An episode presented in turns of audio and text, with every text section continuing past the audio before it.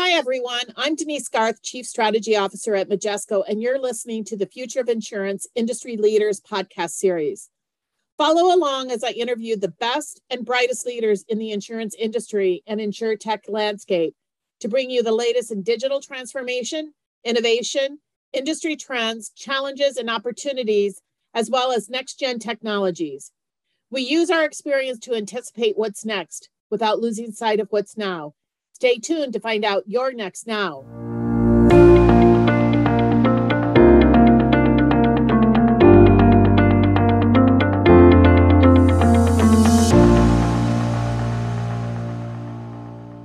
Welcome, everybody, to today's podcast. And I'm thrilled today to have Jeannie Johnson from KPMG join me in our Future of Insurance Industry Leaders podcast. So, welcome, Jeannie. Thanks, Denise. Always great to talk with you. Same with you. We have those really fun conversations. How I always like to start off, Jeannie, is to really have people get to know you a little bit. So, if you could talk about your role at KPMG, your background, and then kind of what we've been doing together from a strategic partnership perspective, that's been pretty exciting.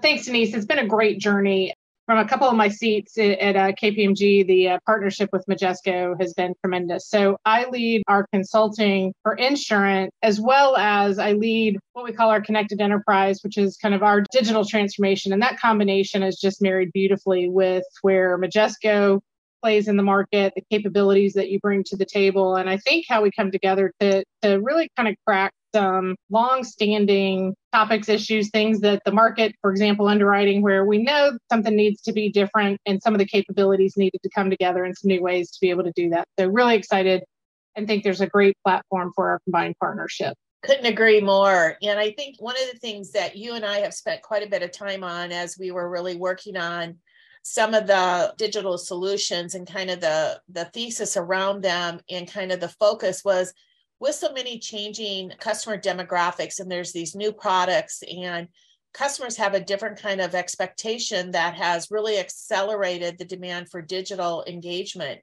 it's really exposed a lot of challenges for insurers even those with modern solutions.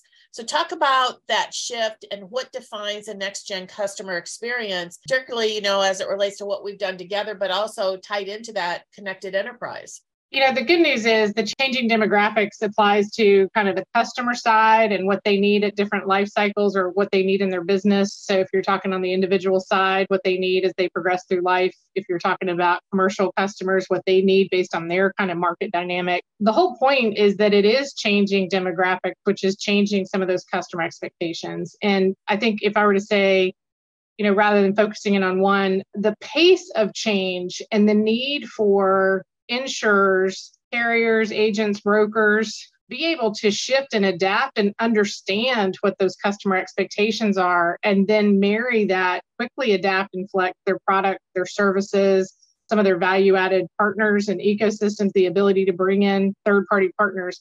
That market speed is really flexing what used to be hey we've got an annual cycle or we've got a three year product cycle the need for all of those organizational capabilities and the ability to get talent that understands and is comfortable working at that pace and speed, I think is really challenging business models. It's challenging operating models.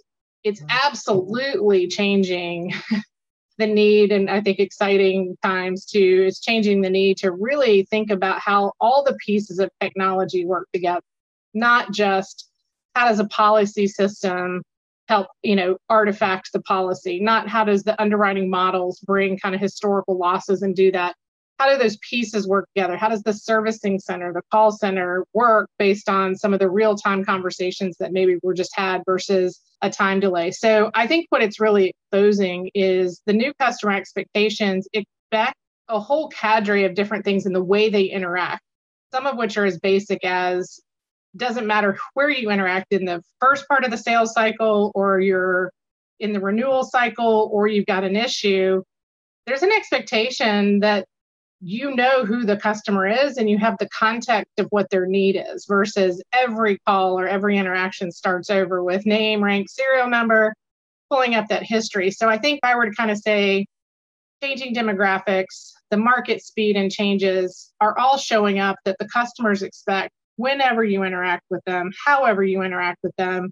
You know who they are, you've got some context for their needs, and there's some speed in which you're able to respond, all of which is challenging the legacy plumbing and not just the individual pieces, but how does policy, claims, billing all work together to deliver what feels like a seamless interaction and that you know who that customer is. I'm, I'm describing it very simply as if everybody knows these things, but it's really challenging some of the fundamental operating models and some of the underlying technology capabilities to go with that. Yeah, and that really kind of ties into something that you and I talked a lot about, particular, you know, when we worked on kind of defining what a customer 360 kind of approach would be, is that the next generation customer experiences are so dramatically different than our traditional transactional portals. I think the last 10 years, everybody had some kind of a portal and it was really transactional focused and it wasn't really customer experience focused. Why should insurers move to this new experience platform? And how is that different than a transactional portal?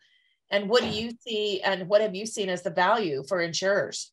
Yeah, a couple things. And I think this is insurance in some ways has contributed to these great user expectations, certainly financial services. So there is still this fundamental, you've got to make it easy for the customer, you've got to make it relevant for them, and it's got to be accurate. And when you put that together, you can't just do one transaction at a time. That will frustrate an end customer or an agent if that's the kind of customer's customer, if that we're looking at it that way if you don't make it easy and you try to do it transaction by transaction, there's just too much. How we are all doing, you know, the pandemic shifted people's expectation for what is possible and the ease of doing things and it feeling like everything's in one place. And so I think if you take the traditional, I'm going to access one portal to do this part of what I need on my policy. And then they're going to transfer me, or, or I click through to something else and it feels something different, like I'm in a different organization or in a different third party that starts to frustrate and just violate one of the really simple foundations of make it easy. And then the other part of that is a lot of times when it's kind of transaction oriented as opposed to I'm on this end to end experience and anticipating what this feels like through my customer that may have multiple needs. What's happening and what it's interrogating behind the scenes, I'm masking that with my portal that makes it feel like one stop shopping. I mean, that's a little bit oversimplified.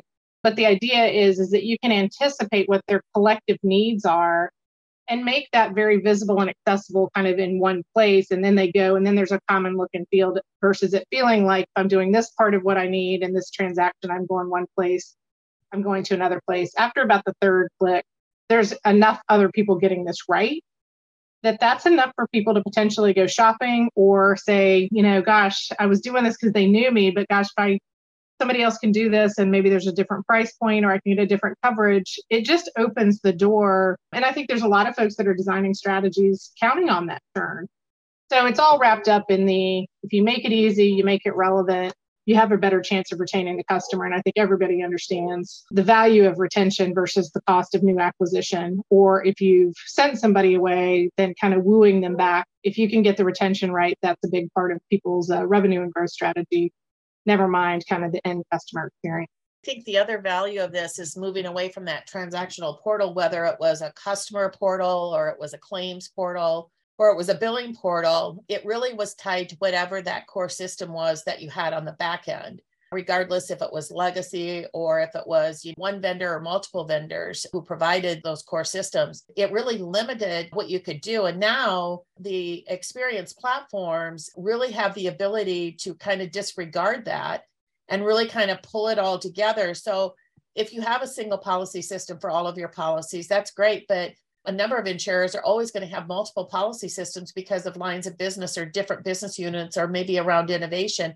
And this really has the ability to kind of pull that all together in such a different effective way than what we've ever been able to do before. And that's really the essence of a digital experience platform you know that really can bring this all to life. And i think the other piece that you've really talked about jeannie is the connected enterprise and how you're bringing in different other sources of data or value add information that really enhances that experience right? For sure. And i think as you were talking through that i think we tend to focus on you know what's driving this change is very much triggered by kind of changing customer expectations. But one of the most important things is you actually change the employee or kind of the internal expectations. And so, to your point about different policy systems, how you link those, integrate those, share data amongst those, that can be wildly painful for internal teams And there is benefit of, you know what? I don't have to get that integration perfect. I don't have to have that change management perfect if I can rely on these portals to be the place where I send it, put it in the right context. And so a big part of that even being possible is because data can move independent of kind of some of the transactions right you can house it different ways you, it can be dynamic there could be some yes i'm bringing the historical transaction reference information to bear, but I'm also then marrying that with some preference and some real time taking advantage of next best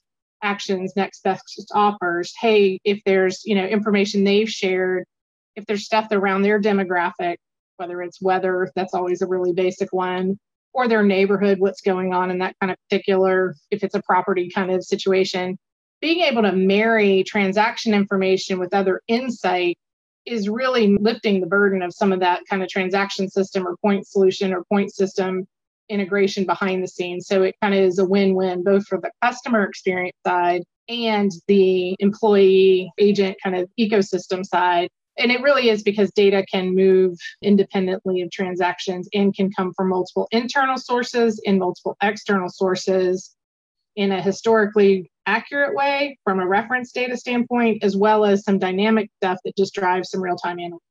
And that flexibility, I think, is where we're seeing those high performing insurance organizations that are building that muscle versus those that are trying to codify it and make it very rules driven only, those that are blending the different data sources and the different kind of insights capabilities in the context of what that customer needs when people are getting those three things right, we're seeing them really be able to interact with customers in a different way. And I think the last thing, as we're observing, is you know historically being able to get the coverage, aka complete the transaction, be able to kind of quickly and reasonably and reliably if you have issues to resolve uh, get those claims sorted resolve those claims it really was getting the transaction was the success factor that's almost a given today. And it now it becomes of how am I feeling about this coverage? How am I, you know, what is the experience expectation? So the days of just completing the transaction quickly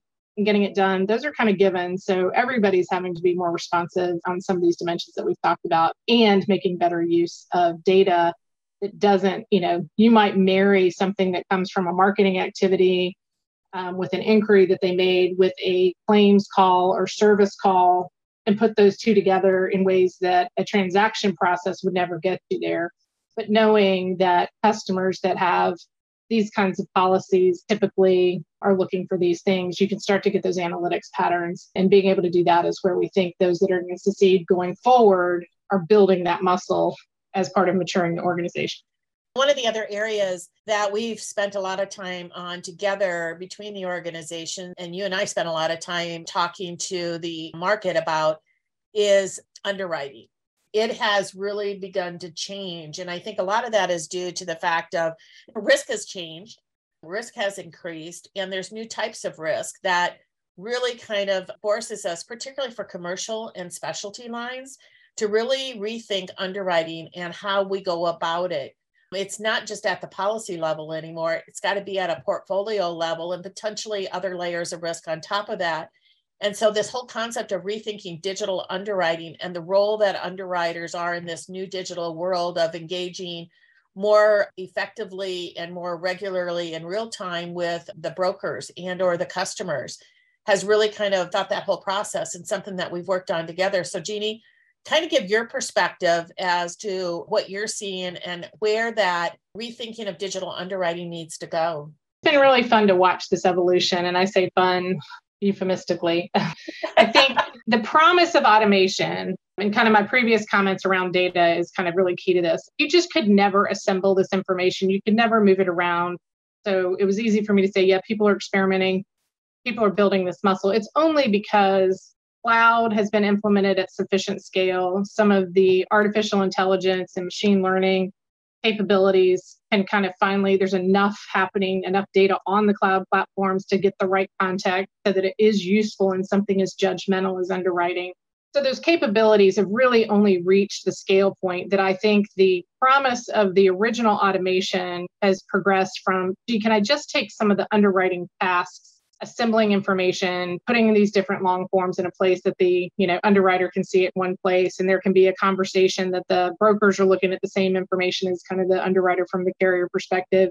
The original promise was if we could just do that, then that'll free up some capacity. That was kind of horizon one. And I think that's proved to be pretty good. I would tell you, though, I think everybody assumed data ingestion, getting data from different sources, making sense of it in a way that can feed some of the underwriting models and underwriting risk selection algorithms has still proven to be a little bit of that Achilles heel. But I think there was great progress in kind of just getting some basic automation. I think where there was a little bit of, you know, for let's call it some of the more routine, high volume, the delivery of kind of a little bit more of the straight through automation for very predictable things, I think has played out well and many people have been able to exploit it. But to your point around commercial and specialty, which are high growth areas and have kind of never really had enough of a precise underwriting to really satisfy anybody in the market, AKA as the end customers, you can never quite get the coverage at the price that felt right. You always had to make compromises. The underwriters knew they could do more if they had a little bit more insight. If they could calibrate those risk selection models, had just a little bit better insights, they could provide more meaningful coverage. And I think that's where we're seeing kind of this next horizon of digital underwriting, which is there's still some good progress to make on just getting the information assembled in a way to make good use of it. And again, to your point, for individual policy decisions, but also for that collective portfolio. So there may be a set of circumstances for an individual client in what they're looking to do in a specialty category like marine or aviation or something. There may be some other things going on that, from that portfolio perspective, if you've got that lens as well, and you can assess where that individual client is relative to that on a real time basis, not just, hey, there's general trends happening. There are some potential positives, either expanding the risk coverage or the recognition you need to adjust it or price it differently. That's the holy grail for wherever folks are trying to get. And it's not about, hey, I've got this perfect algorithm that's going to spit out the answer. It is really providing that context and some of that scenario analysis to say, hey, if this is how my risk selection and kind of pricing algorithms are done, what are they sensitive to? whether it's variables, and then how can I get insight into how those variables are playing out and really do some calibration and scenario analysis versus I'm just trying to have this perfect algorithm in the sky. So we're seeing some people back off a little bit from the yes, I want AI, but I also want the ability, especially for underwriting, especially for risk selection, to be able to, you know, if the sensitivity is this, how can I adjust that? What what can I marry that with with this individual client to make a difference And that translates to writing more business and writing more profitable business and getting price for value that the end customers are going to care about. That's a little bit more kind of, we call it human in the loop. You know, not we, everybody calls that human in the loop, and really augmenting what has been a very critical judgment capability as underwriters, augmenting that, but still really equipping those underwriters and that underwriting talent to be able to make some of those critical judgments is kind of the key to unlocking that kind of unfulfilled kind of a little too generic for the commercial and specialty business or super price. So I think it's going to make that more accessible for more. Those different horizons we think are playing out. So a little bit too aggressive on some of the straight through processing and then marrying that with just enough of the right automation in the right places is where we're we're seeing folks really focus. I think that we've had other periods in the market over the years where, you know, we did not have good profitability. Our losses were higher as related to what gets reported for AM Best. But this last year has been a real challenge for the industry. We're going to be well over 100 for loss ratios. You know, it could be upwards of 107, 108. Um, and at the same time, we're seeing risk continuing to increase, the impact of climate change and we're also seeing the tightening of the reinsurance market. So, access to reinsurance. And so, insurers are going to have to take on potentially more of the risk themselves. And so I think we're at a really crucial point where we've always said underwriting is the foundation for the industry, and we got to get back to the fundamentals. I think getting back to the fundamentals needs to be expanded much beyond that to leveraging these technologies and more access to data as a crucial part of that process and technology. And I think that's probably going to accelerate this even more, and in particularly access to different sources of data, because there's new data providers out there that can provide climate related data or maybe societal related data or technology related data like for cyber and that really kind of changes that whole kind of focus of underwriting between art and the science of it and how that really gets combined together kind of talk about what you're seeing and what's going to really kind of define that over the next couple of years jeannie and i think you teed it up perfectly this is played out in banking and some of the way credit risk is played out. I think ESG in general as a concept is going to force us to look at the way risks intersect.